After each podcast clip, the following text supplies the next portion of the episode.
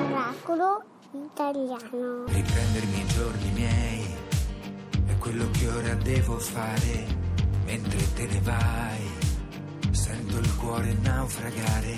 Volevo solo te, non è rimasto niente e allora vai. Prendi i vestiti che vuoi e quelle foto di noi, spostale solo un po', non riesco più a guardarle, no. Vai, non negarti questo tempo.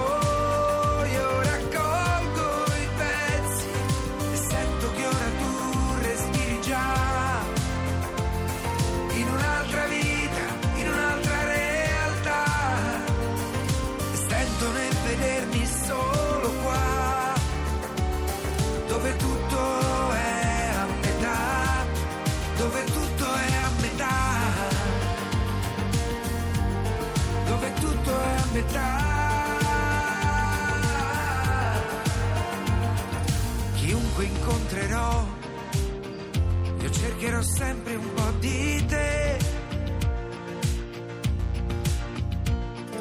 Seguo i pensieri che fai, dove andrai già lo sai. Spostati solo un po', non riesco più a guardarti.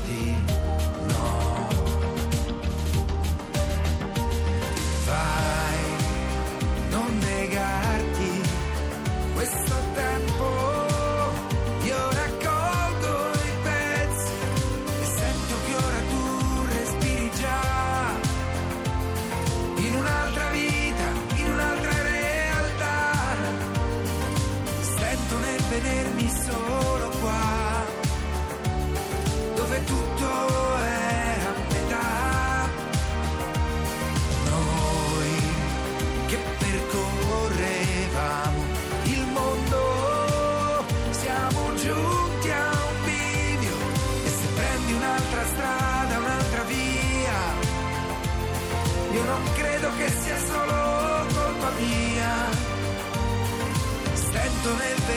solo qua, dove tutto è a metà.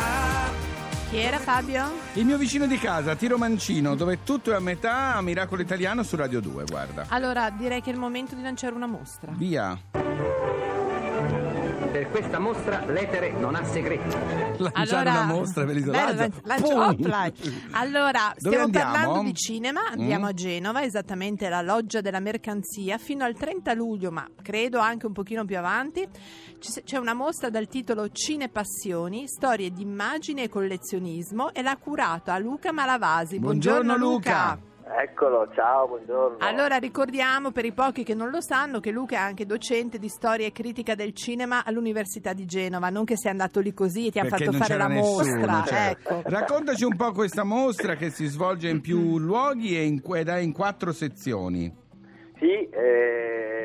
Sì, la mostra, tanto come recita il titolo, interpreta il cinema appunto dal punto di vista passionale, sì. Perché alla base di questa mostra ci sono delle collezioni genovesi, private, assolutamente private, mai esposte, cose, sì. E poi appunto l'innesco è proprio quello della passione del collezionista.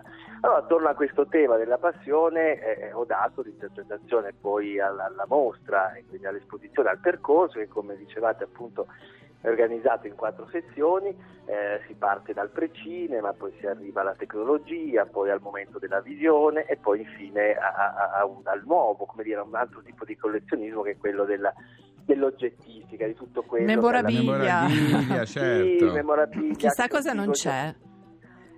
Sì, c'è anche una bella sezione, dovrei dirlo io, bella, ma sai, una bella... No, dilla, diciamo, fai venire voglia di andare a vederla, racconta qualche pezzo, non so. Ma allora, ecco, quello che una nutrita sezione dicevo su Star Wars, che credo farà la gioia anche dei più severi ed esperti collezionisti, sì. Ma la mostra, devo dire, al di là dell'ambiente molto immersivo, affascinante, credo che sia bello stare in quello spazio, tra le altre cose, oltre a imparare delle cose, a vedere delle cose, ci sta bene in questo spazio pieno di suoni, luci, giochi appunto di immagini, ma il visitatore, mi piaceva molto l'idea di far vivere al visitatore contemporaneo e soprattutto ai giovani di oggi, ai nativi digitali come si dice, una esperienza che sembra per loro probabilmente preistoria, certo. Cioè tutta l'epoca della pellicola, anche amatoriale, non solo appunto professionale, quest'epoca appunto che è finita l'altro ieri ma che sembra lontanissima, però sì. Insieme raccontare loro che per esempio lo slancio verso il racconto del sé, il cinema, come dire, il domestico, l'home movies, l'autoritrattistica, tutto questo è nato quasi subito col cinema, cioè questo fronte di... Ah, vedi, in contemporanea che... quasi? Beh sì, diciamo che le tecnologie amatoriali di appropriazione domestica del cinema, sia per la fase di ripresa, sia per la fase di proiezione, sono... nascono quasi in contemporanea, cioè tutta questa storia dell'amatoriale che la mostra racconta molto bene, dialogando col professionale, è una storia che arriva fino a noi agli smartphone, ma appunto ha una genealogia certo, che è affascinante. Certo. Fabio, chiediamo se qualche pezzo insomma curioso. Uno su tutti. Ma... No, ecco, uno su tutti, guardate, più che un pezzo, un pezzo sì, che è in realtà una ricostruzione, ma una cosa a cui io tenevo molto, sì. Proprio per raccontare anche come sono nate certe cose, sì. C'è lo spazio dedicato alla visione cinematografica dove si affrontano, proprio si oppongono il modello Edison e il modello Lumière, e nella fattispecie ovviamente il cinematografo Lumière, e dall'altro lato abbiamo ricostruito in scala 1:1 sì. Il famoso kinetoscopio Edison, che era uno scatolone di legno nel quale lo spettatore si chinava su un oculare e guardava dentro. Ah sì. Esatto. Sì. Ecco, lo avrete visto. Allora, nei musei si vede sempre si tocca. Noi l'abbiamo ricostruito di modo che lo spettatore di oggi possa fare esattamente quel gesto. Possa giocare. Sì, giocare e capire anche che cos'era uno dei modelli di visione all'inizio della storia. E poi potremmo fare un salto mortale, sì. Che però sembra solo mortale, nella realtà virtuale. Quello ci vuole. Sì. Allora... Comunque ragazzi ormai è un po' giorno. Ragazzi su, andate tutti a Genova a questa mostra, perché c'è anche un fuori mostra vicinissimo alla Loggia della Mercanzia in via dei Conservatori del Mare, che è proprio su Genova e il cinema a Genova in Liguria, che è stato per tanto tempo set cinematografico, patria e luogo di passaggio di grandi produttori, per cui ne vale proprio la pena. Grazie. Luca Malavasi. Ma grazie a voi. Ciao. Fabio? Sì, è arrivata. Ellie Goulding, Love Me Like You Do. Io voglio che nel film succeda quello che succedeva ieri l'altro, altrimenti che senso ha più la vita? You're the light, you're the night, you're the color of my blood. You're the cure, you're the pain, you're the only thing I wanna touch. Never knew that it could mean so much. So much. You're the fear, I don't care, 'cause I've never been so high. Follow me through the dark, let me take you past our satellites. You can see the world you brought to life, to life. So love me like you do, la la, love me like you do, love me like you do, la la, love me like you do. Touch me like you do, ta-ta, touch me like you do. What are you waiting for? Fading in, fading out, on the edge of paradise. Every inch of your skin is a holy grail I've gotta find. Only you can set my heart on fire, on fire. Yeah, I'll let you set the pace, 'cause I'm not thinking straight. My head's spinning around, I